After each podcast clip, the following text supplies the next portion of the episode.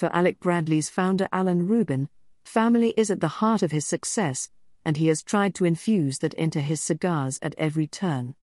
The Alec Bradley brand was named after Rubin's two sons, and the original family blend honored Rubin's and his business partner's fathers. And when both of his sons reached 18 years of age, Rubin brought everything full circle with the launch of a new addition to the family blend, the Alec Bradley family blend the lineage.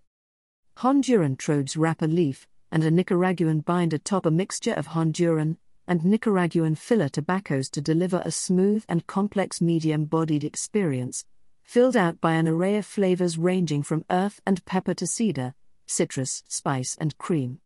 The pigtailed 5 and 1 quarter X54 lineage Robusto is a connoisseur classic.